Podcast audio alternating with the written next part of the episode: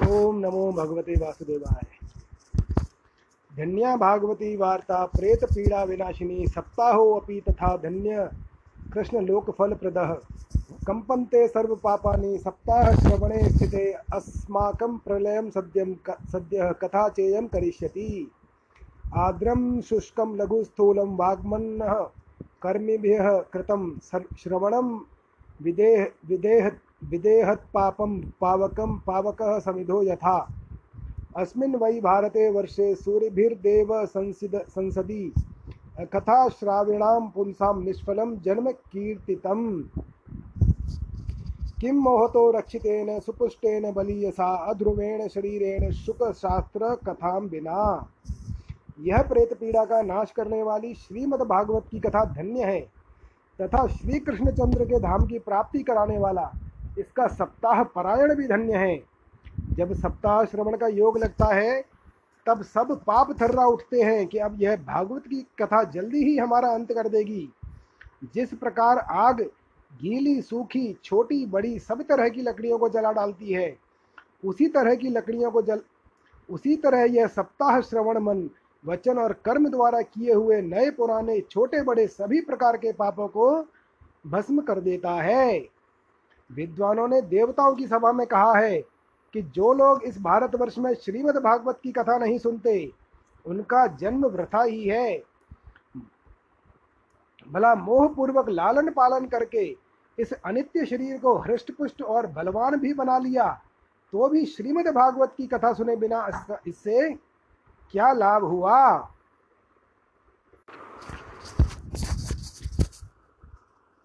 अस्थिस्तंभम स्नायुबद्धम मास शोणित लेपितम चर्मा one वनधमम दुर्गंधम प्राप्त मूत्र पुरीशयो, जराशोक विपाकार्तम रोग मंदिर मातुरम दुष्पूरम दुर्धरम दुष्टम सदोषम क्षणभंगुरम क्रमे विग भस्म संज्ञातम शरीरमिति वर्णितम अस्थिरेण स्थिरम कर्म कुतो अयम साधयन्न हि यत् प्रातः संस्कृतः संस्कृतं चान्नं सायं तच्च विनश्यति। तदी तदीय रस संपुष्टे काये का नाम नित्यता। अस्थियाँ ही इस शरीर के आधार स्तंभ हैं। नस राड़ी रूप रस्सियों से यह बंधा हुआ है। ऊपर से इस पर मांस और रक्त थोप कर इसे चर्म से मट दिया गया है। इसके प्रत्येक अंग में दुर्गंध आती है, क्योंकि यह तो यह मलमूत्र का भांड ही। वृद्धावस्था और शोक के कारण यह परिणाम में दुखमय ही है। रोगों का तो घर ही ठहरा। यह निरंतर किसी न किसी कामना से पीड़ित रहता है। कभी इसकी तृप्ति नहीं होती। इसे धारण किए हुए रहना भी एक भार ही है। इसके रोम रोम में दोष भरे हुए हैं और नष्ट होने में इसे एक क्षण भी नहीं लगता। अंत में यदि इसे गाड़ दिया जाता है तो इसके कीड़े बन जाते हैं। कोई पशु खा जाता है या यह विष्ठा हो जाता है। और अग्नि में जला दिया जाता है तो भस्म की ढेरी हो जाता है। ये तीन ही इसकी गतियाँ बताई गई हैं। ऐसे अस्थिर शरीर से मनुष्य अविनाशी फल देने वाला काम क्यों नहीं बना लेता? जो अन्न प्रातः काल पकाया जाता है, वह सायंकाल तक बिगड़ जाता है। फिर उसी शरीर, उसी के रस से पुष्ट किए हुए शरीर की नित्यता कैसी? सप्ताह श्रवणा प्राप्त निकटे हरिः अतो दोष मेतदेव हि साधनम बुध इव तोयेषु, मशका इव जंतुषु जायन्ते मरणायैव कथाश्रवणवर्जिताः जडस्य शुष्कवंशस्य यत्र ग्रन्थिविभेदनं, चित्रं किमु तदा चित्तग्रन्थिर्ग्रन्थिभेदः कथाश्रवात्। हृद्यते हृदयग्रन्थिश्छन्द्यते। सर्वसंशयाः क्षीयन्ते चास्य कर्माणि सप्ताहश्रवणे कृते। संसारकर्दमाले पप प्रक्षालनपटीयसी। कथातीर्थे स्थिते चित्ते मुक्तिरैव बुधैः स्मृता। एवं ब्रुवती वै तस्मिन् विमान विमानं मागं तदा। वैकुण्ठवास वासिभिर्युक्तं प्रस्फुरदीप्तिमण्डलं सर्वेषां पश्यन्तां भेजे विमानं धुन्धुलीसुतः विमाने वैषणवान् वीक्ष्य गोकर्णो वाच्यम अब्रवीत। इस लोक में सप्ताह श्रवण करने से भगवान की शीघ्र ही प्राप्ति हो सकती है। अतः सब प्रकार के दोषों की निवृत्ति के लिए एकमात्र यही साधन है। जो लोग भागवत की कथा से वंचित हैं, वे तो जल में बुदबुदे और जीवों में मच्छरों के समान केवल मरने के लिए ही पैदा होते हैं। भला जिसके प्रभाव से जल और सूखे हुए बाँस की गांठें फट सकती हैं, उस भागवत कथा का श्रवण करने से चित्त की गांठों का खुल जाना कौन सी बड़ी बात है? सप्ताह श्रवण करने से मनुष्य के हृदय की गांठ खुल जाती है, उसके समस्त संशय छिन्न भिन्न हो जाते हैं और सारे कर्म क्षीण हो जाते हैं। यह भागवत कथा रूप तीर्थ संसार के कीचड़ को धोने में बड़ा ही पटु है। विद्वानों का कथन है कि जब यह हृदय में स्थित हो जाता है, तब मनुष्य की मुक्ति निश्चित ही समझनी चाहिए। जिस समय धुंधुकारी ये सब बातें कह रहा था, उसके लिए वैकुंठवासी पार्षदों के सहित एक विमान उतरा। उससे सब और मंडलाकार प्रकाश फैल रहा था। सब लोगों के सामने ही धुंधुकारी उस विमान पर चढ़ गया। तब उस विमान पर आए हुए पार्षदों को देखकर उनसे गोकर्ण ने यह बात कही, गोकर्ण उवाच अत्रैव बहवः सन्ति श्रोतारो मम निर्मलाः, आनीतानि विमानानि न तेषां युगपत् कुतः श्रवणं समभागेन सर्वेषाम् इह दृश्यते। फलभेदः कुतो जातः प्रब्रन्वन्तु हरिप्रियाः। हरिदास उचुः, श्रवणस्य विभेदेन फल फलभेदोऽत्र संस्थितः। श्रवणं तु कृतं सर्वैन, तथा मननं कृतं फल भेदस्ततो जातो भजनात् भजनादपि मानद। गोकर्ण ने पूछा, भगवान के प्रिय पार्षदों, यहाँ हमारे अनेकों शुद्ध हृदय श्रोताग्रहण है। उन सबके लिए आप लोग एक साथ बहुत से विमान क्यों नहीं लाए? हम देखते हैं कि यहाँ सभी ने समान रूप से कथा सुनी है। फिर फल में इस प्रकार का भेद क्यों हुआ? यह बताइए। भगवान के सेवक ने कहा, हे मानद इस फल भेद का कारण इसके श्रवण का भेद ही है। यह ठीक है कि श्रवण तो सबने समान रूप से ही किया है, किंतु इसके जैसा मनन नहीं किया। इसी से एक साथ भजन करने पर भी उसके फल में भेद रहा। सप्तरात्र पोष्यैव प्रेतेन श्रवणं कृतं मन मननादि तथा तेन स्थिरचित्ते कृतं भ्रशम्। अदृढ़ च हतं ज्ञानं, प्रमादेन हतं श्रुतं, संदिग्धो हि हतो मंत्रो व्याघ्रचित्तो हतो जपः। अवैष्णवो हतो देशो, हतं श्राद्धं पात्रकं, हतं श्रोत्रिये, दानमनाचारं, हतं कुलं। विश्वासो गुरुवाक्येषु स्व स्वसि मन्दीन् त्वभावना, मनोदोषजयश्चैव कथायां निश्चला मतिः पुनः श्रवान्ते सर्वेषां वैकुण्ठे वसति ध्रुवम्। गौकर्ण तव गोविंदो गोलोकम दास्यति स्वयं। एवं मुक्ता युयो सर्वे वैकुंठम हरि कीर्तनाह इस प्रेत ने सात दिनों तक निराहार रहकर श्रवण किया था, तथा सुने हुए विषय का स्थिर चित्त से यह खूब मनन, निध्यासन भी करता रहता था। जो ज्ञान दृढ़ नहीं होता वह व्यर्थ हो जाता है। इसी प्रकार ध्यान न देने से श्रवण का, संदेह से मंत्र का और चित्त के इधर उधर भटकने रहने से जप का भी कोई फल नहीं होता। वैष्णवहीन देश, अपात्र को कराया हुआ श्राद्ध का भोजन, अश्रोत्रिय को दिया हुआ दान और आचारहीन कुल, इन सबका नाश हो जाता है। गुरु वचनों में विश्वास, दीनता का भाव, मन के दोषों पर विजय और कथा की चित्त में, कथा में चित्त की एकाग्रता इत्यादि नियमों का यदि पालन किया जाए तो श्रवण का यथार्थ फल मिलता है। यदि ये श्रोता फिर से श्रीमद् भागवत की कथा सुने तो निश्चय ही सबको वैकुंठ की प्राप्ति होगी। और गोकर्ण जी, आपको तो भगवान स्वयं आकर गोलोक धाम में ले जाएँगे। यो कहकर वे सब पार्षद हरि कीर्तन करते हुए वैकुंठ लोक को चले गए। श्रावणे मासी गोकर्ण कथा मूचे तथा पुनः सप्तर रात्रवंती भूय श्रवणम तई कतम पुनः। कथा समाप्तौ यज्जातं श्रूयतां तच्च नारद विमानैः सह भक्तैश्च हरिराविर्बभूवः जय शब्दा नमः शब्दास्तत्रासन बहवस्तदा। पाञ्चजन्यध्वनिं चक्रे हर्षा तत्र स्वयं हरिः। गौकर्णं तुम समालिङ्ग्या करोत् करोत्स्वसदृशं हरिः। श्रोत्रन्यान् घनश्यामान् पीतकौशेयवाससः। किरीटिनः कुण्डल कुण्डलनिस्तथा चक्रे हरिः क्षणात्। तद्ग्रामे ये स्थिता जीवा आश्वा, आश्वचण्डाला, चण्डालजातयः। विमाने स्थापितास्ते अपि गौकर्णकृपया तदा प्रेषिता हरिलोके ते यत्र गच्छन्ति योगिनः। गोकर्णेन स गोपालो गौलोकम गोपवल्लभम कथाश्रवणतः प्रीतो निर्ययो भक्तवत्सलः। श्रावण मास में गोकर्ण जी ने फिर उसी प्रकार सप्ताह क्रम से कथा कही और उन श्रोताओं ने उसे फिर सुना, नारद जी, इस कथा की समाप्ति पर जो कुछ हुआ वह सुनिए। वहाँ भक्तों से भरे हुए विमान के साथ भगवान प्रकट हुए। सब ओर से खूब जय जयकार और नमस्कार की ध्वनियाँ होने लगी। भगवान स्वयं हर्षित होकर अपने पाँच जन्य शंख की ध्वनि करने लगे और उन्होंने गोकर्ण को हृदय से लगाकर अपने ही समान बना लिया। उन्होंने क्षण भर में ही अन्य सब श्रोताओं को भी मेघ के समान श्याम वर्ण, रेशमी पीताम्बरधारी तथा किरीट और कुंडल आदि से विभूषित कर दिया। उस गाँव में कुत्ते और चांडाल पर्यंत जितने भी जीव थे, वे सभी गोकर्ण जी की कृपा से विमानों पर चढ़ा लिए गए और तथा जहाँ योगी जन जाते हैं, उस भगवद्धाम में वे भेज दिए गए। इस प्रकार भक्तवत्सल भगवान श्री कृष्ण कथा श्रवण से प्रसन्न होकर गोकर्ण जी को साथ ले अपने ग्वाल बालों के प्रिय गोलोक धाम में चले गए।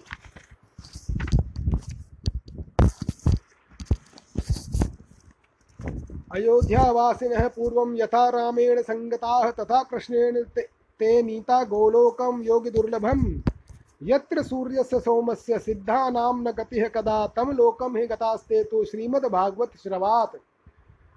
ब्रूमोऽत्र ते किं फलव्रदं मुञ्जलं सप्ताहयज्ञेन कथासु सच्चितं, कर्णेन गोकर्णकथाक्षरो यैः प्रीतश्च ते गर्भगता न भूयः वाताम्बुपर्णाश पर्णाशन देहशोषणैः स्तपोभिरुग्रैश्चर कालसञ्चितैः योगैश्च संयाति न गति वैय सप्ताहगाथा श्रवणेन यान्ति याम् इतिहासमिमं पुण्यं शाण्डिल्योऽपि मुनीश्वरः पठते चित्रकूटस्थो ब्रह्मानन्द परि, परिप्लुतः। आख्यानमेत तत्परं पवित्रं श्रुतं सकृदै विदहेद गौगगं। श्राद्धे प्रयुक्तं पितृतृप्तिमावहे। नित्यं सुपाठाद पुनर्भवम च। पूर्व काल में जैसे अयोध्यावासी भगवान श्री राम के साथ साकेत धाम से धारे थे, उसी प्रकार भगवान श्री कृष्ण उन सबको योग दुर्लभ कर गोलोक धाम को ले गए जिस लोक में सूर्य, चंद्रमा और सिद्धों की भी कभी गति नहीं हो सकती, उसमें वे श्रीमद् भागवत श्रवण करने से चले गए। नारद जी सप्ताह यज्ञ के द्वारा कथा श्रवण करने से जैसे उज्ज्वल फल संचित होता है, उसके विषय में हम आपसे क्या कहें?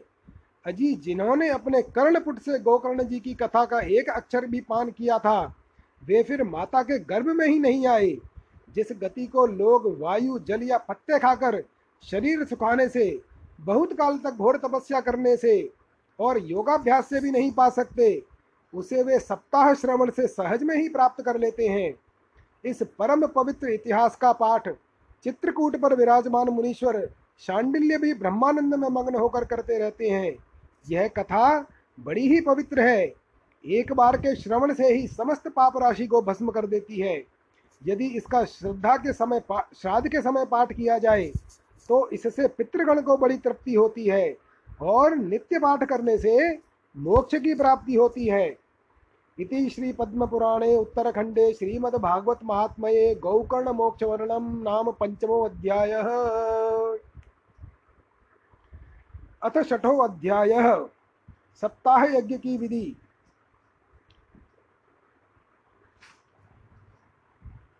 कुमारा उचुः। अथ ते संप्रवक्ष्यामः सप्ताह श्रवणे विधिं सहायैः। वसुभैश्चैव प्रायः साध्यो विधिः स्मृतः। दैवज्ञम तो समाहूय मुहूर्तम प्रत्यय यत्नतः। विवाहे यादृशम वित्तम तादृशम परिकल्पये। नारद जी सन, श्री सनकादि कहते हैं नारद जी अब हम आपको सप्ताह श्रवण की विधि बताते हैं। यह विधि प्रायः लोगों की सहायता और धन से धन साध्य कही गई है। पहले तो यत्न पूर्वक ज्योतिषी को बुलाकर मुहूर्त पूछना चाहिए, तथा विवाह के समय के लिए जिस प्रकार धन का प्रबंध किया जाता है, उसी प्रकार धन की व्यवस्था इसके लिए करनी चाहिए। नवस्य आश्विनोर आश्विर्नोर्जो च मार्गशीर्षः शु, शुचिर्नभाः। एते मासाः कथारम्भे श्रोतॄणां मोक्षसूचकाः। मासानां विप्रहेयानि, तानि त्याज्यानि सर्वथा सहायाश्चेतरे तत्र कर कर्तव्याः सोद्यमाश्च ये। देशे देशे तथा सेयं वार्ता प्रेष्या प्रयत्नतः भविष्यति कथा चात्र आगन्तक, आगन्तव्यं कुटुम्बिः दूरे हरिकथा केचित् दूरे चाच्युत कीर्तनाः स्त्रियः शूद्रादयो ये च तेषां बोधो यतो भवेत्। कथा आरंभ करने में भाद्रपद आश्विन कार्तिक मार्गशीर्ष आषाढ़ और श्रावण, ये छह महीने श्रोताओं के लिए मोक्ष की प्राप्ति के कारण हैं। देवर्षे, इन महीनों में भी भद्रा व्यतिपात आदि कुयोगों को सर्वथा त्याग देना चाहिए, तथा दूसरे लोग जो उत्साही हों, उन्हें अपना सहायक बना लेना चाहिए। फिर प्रयत्न करके देश देशांतरों में यह संवाद भेजना चाहिए कि यहाँ कथा होगी। सब लोगों को सपरिवार पधारना चाहिए। जो स्त्री और शूद्र आदि भगवत कथा एवं संकीर्तन से दूर पड़ गए हैं, उनको भी सूचना हो जाए, ऐसा प्रबंध करना चाहिए। देशे देशे विरक्ता ये वैष्णवा कीर्तनो, कीर्तनोत्सुका, तेषवैव पत्रं प्रेष्यं च मिति रीतम सताम समाजो भविता सप्तरात्रं सुदुर्लभः अपूर्वरसरूपै रूपैव कथा चात्र भविष्यति। श्री भागवत पीयूष पानाय रसलम पटाह भवन्तश्च तथा शीघ्रमायात प्रेम तत्पराः। नावकाशः कदाचित् चेद् दिनमात्रं तथापि तु सर्वथा आगमनं कार्यं क्षणो अत्रैव सुदुर्लभः। देश देश में जो विरक्त वैष्णव और हरि कीर्तन के प्रेमी हो, उनके पास निमंत्रण पत्र अवश्य भेजें। उसे लिखने की प्रधि विधि इस प्रकार बताई गई है। महानुभावों, यहाँ सात दिन कर सत्पुरुषों का बड़ा दुर्लभ समागम रहेगा और अपूर्व रसमय श्रीमद् भागवत की कथा होगी। आप लोग भगवत रस के रसिक हैं। अतः श्रीमद् भागवत अमृत का पान करने के लिए प्रेम पूर्वक श्रीधि पधारने की कृपा करें। यदि आपको विशेष अवकाश न हो तो एक दिन के लिए भी अवश्य ही कृपा करनी चाहिए, क्योंकि यहाँ का तो एक क्षण भी अत्यंत दुर्लभ है। एवं कारणं तेषां कर्तव्यं कर्तव्यं विनयेन च आदग, आगन्तुकानां सर्वेषां वासस्थानानि कल्पयेत्। तीर्थे वापि वाने वापि गृहे वा श्रमणमतं विशाला वसुधा यत्र कर्तव्यं तत् कथास्थलं शोधनं भूमे लेपनं, धातुमण्डनं, ग्रहो, ग्रहोपस्कर मुद मुदत्र मुद्धृत्य ग्रहकोणे निविशयेत् अर्वा कप चाहितो यत् यत्न न दास दासती नानी प्रमेलयेत। कर्तव्यो मंडपः प्रोच्चैः कदलीखण्डं खण्डकमण्डितः। फलपुष्पदलैः विश्व विश्ववग्नि वग्वितानेन विराजितः। चतुर्दिक्षु ध्वजारोपो बहुसंपद्विराजितः। इस प्रकार विनय पूर्वक उन्हें निमंत्रित करें और जो लोग आए, उनके लिए यथोचित निवास स्थान का प्रबंध करें। कथा में श्रवण किसी तीर्थ में, वन में अथवा अपने घर भी अच्छा माना गया है। जहाँ लंबा चौड़ा मैदान हो, वहाँ कथा स्थल रखना चाहिए। भूमि का शोधन, मार्जन और लेपन करके रंग बिरंगी धातुओं से चौक पूरे। घर की सारी सामग्री उठाकर एक कोने में रख दें। पाँच दिन पहले से ही यत्न पूर्वक बहुत से बिछाने के वस्त्र एकत्र कर कर लें, तथा केले के खम्भों से सुशोभित एक ऊँचा मंडप तैयार कराएँ। उसे सब और फल, पुष्प, पत्र और चंदोवे से अलंकृत करें, तथा चारों ओर झंडियाँ लगाकर तरह तरह के सामानों से सजा दें।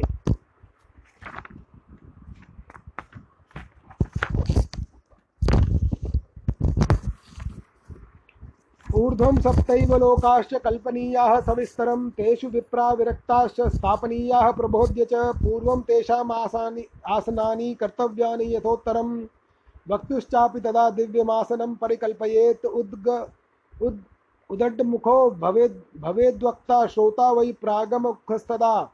प्रागमुखश्चैव चेद् चेद्वेद्वक्ता श्रोता चोड् चोदड्डगमुखस्तदा।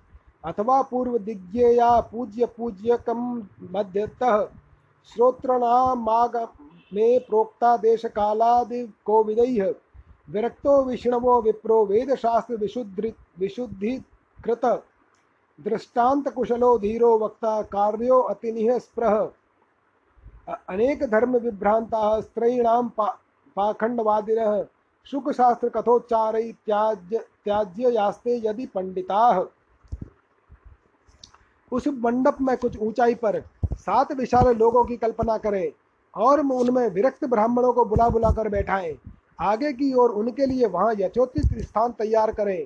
इनके पीछे वक्ता के लिए भी एक दिव्य सिंहासन का प्रबंध करें।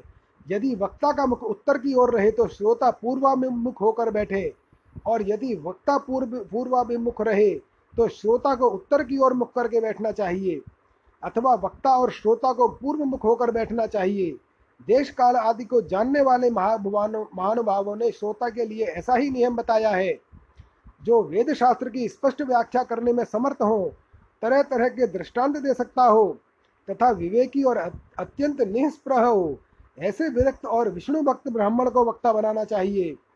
श्रीमद् भागवत के प्रवचन में ऐसे लोगों को नियुक्त नहीं करना चाहिए, जो पंडित होकर भी अनेक धर्मों के चक्कर में पड़े हुए, स्त्री लंपट एवं पाखंड के प्रचारक हों।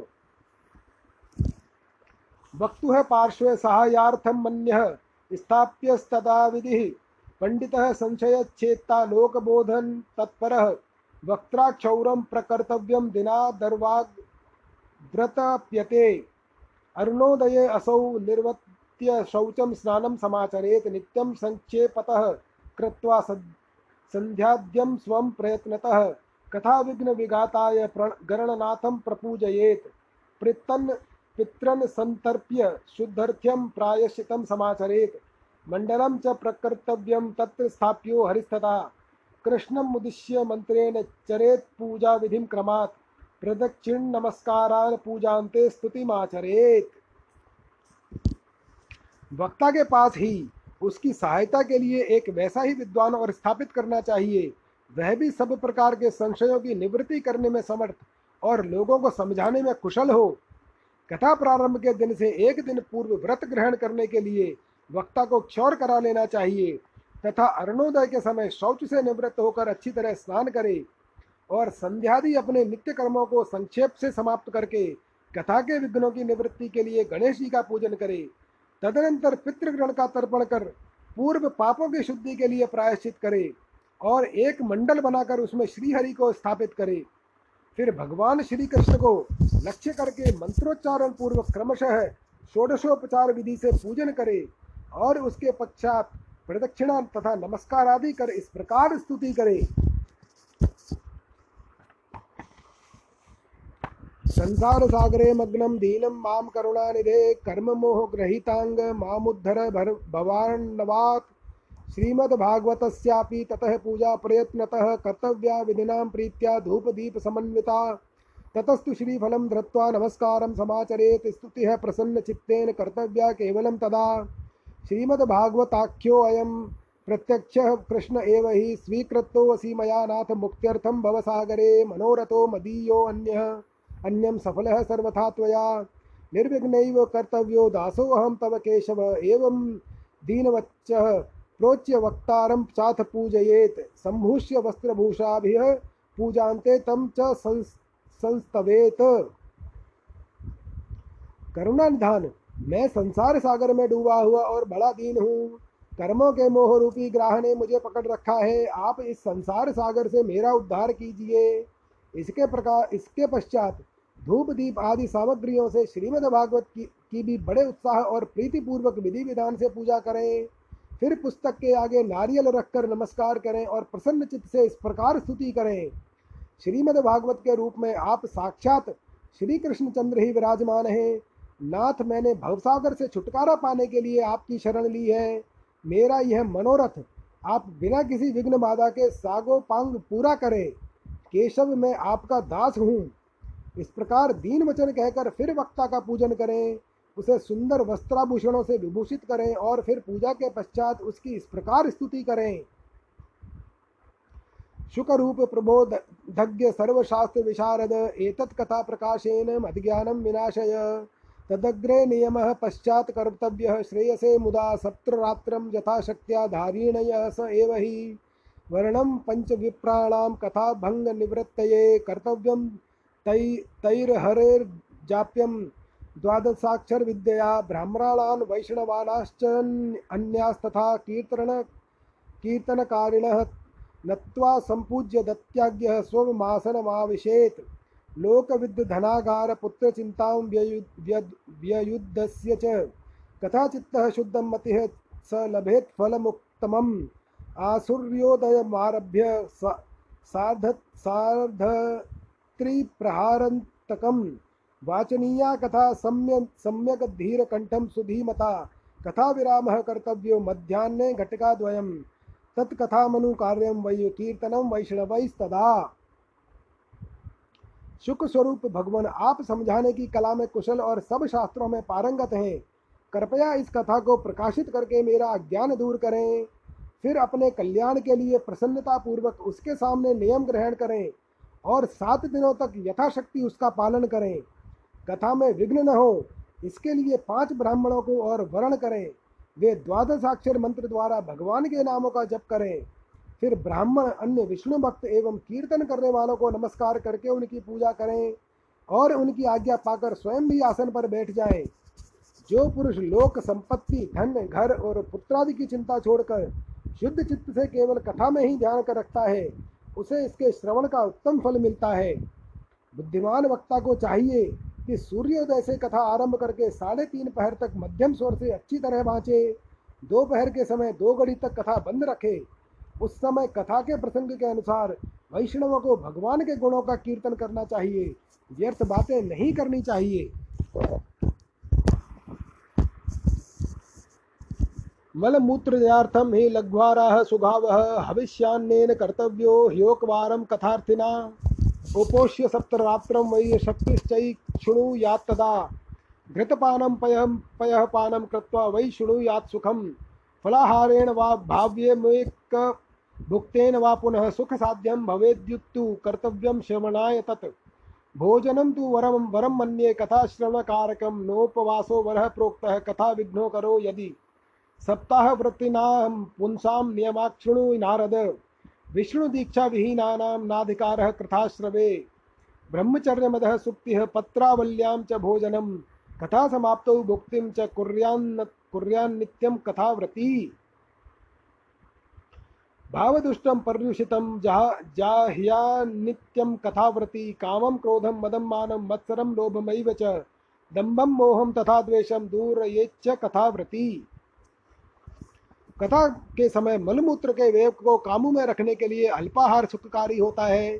इसलिए श्रोता केवल एक ही समय हविष्यान्न भोजन करें। यदि शक्ति हो तो सातों दिन निराहार रहकर कथा सुने अथवा केवल घी या दूध पीकर सुखपूर्वक श्रवण करें। अथवा फलाहार तथा एक ही समय भोजन करें, जिससे जैसा नियम सुबीते से सद सके उसी को कथा श्रवण के लिए ग्रहण करें। मैं तो उपवास की अपेक्षा भोजन करना अच्छा समझता हूँ। यदि वह कथा श्रवण में सहायक हो यदि उपवास से श्रवण में बाधा पहुँचती हो तो भी किसी काम का नहीं। नारद जी, नियम से सप्ताह सुनने वाले पुरुषों के नियम सुनिए। विष्णु भक्त की दीक्षा से रहित पुरुष कथा श्रवण का अधिकारी नहीं है। जो पुरुष नियम से कथा सुने, उससे ब्रह्मचर्य से रहना, भूमि पर सोना और नित्य प्रति कथा समाप्त होने पर पत्तल में भोजन करना चाहिए। दाल, मधु, तेल, गरिष्ठ अन्न भाव दूषित पदार्थ और बासी अन्न, इनका उसे सर्वदा ही त्याग करना चाहिए। काम, क्रोध, मद, मान, मत्सर, लोभ, दंभ, मोह और द्वेष को तो अपने पास भी नहीं फटकने देना चाहिए। वेद वैष्णव विप्रा, विप्राणाम, गुरु गोव्रतीनां तथा स्त्रीराजमहतां निद्दां वर्जयेद्यः कथाव्रती रजस्वलान्त्यजमलेच्छ पतिव्रात्यकैस्तथा द्विज द्विड वेद बाह्यैश्च न वेद, वेद्यैद्य कथाव्रती सत्यं शौचम दया मौनमार्जवं, विनयं तथा उदारमानसं तद्दद्वेवं कुर्यात् कथाव्रती दरिद्रश्च क्षयीरोगी निर्भाग्यः पापकर्मवान्। अनपत्यो मोक्षकमा, मोक्षकामः शृणुयाच कथामिमाम्। अपुष्पा काकवन्ध्या च वन्ध्या च मृत्तार्भका। स्रवद्गर्भा च या नारी, तया श्राव्या प्रयत्नतः। एतेषु विधिना श्रावै तदक्षयतरं भवेत्। अत्युत्तमा कथा दिव्या कोट यज्ञ फल प्रदा। वह वेद वैष्णव ब्राह्मण गुरु गौसेवक तथा स्त्री राजा और महापुरुषों की निंदा से भी बचे।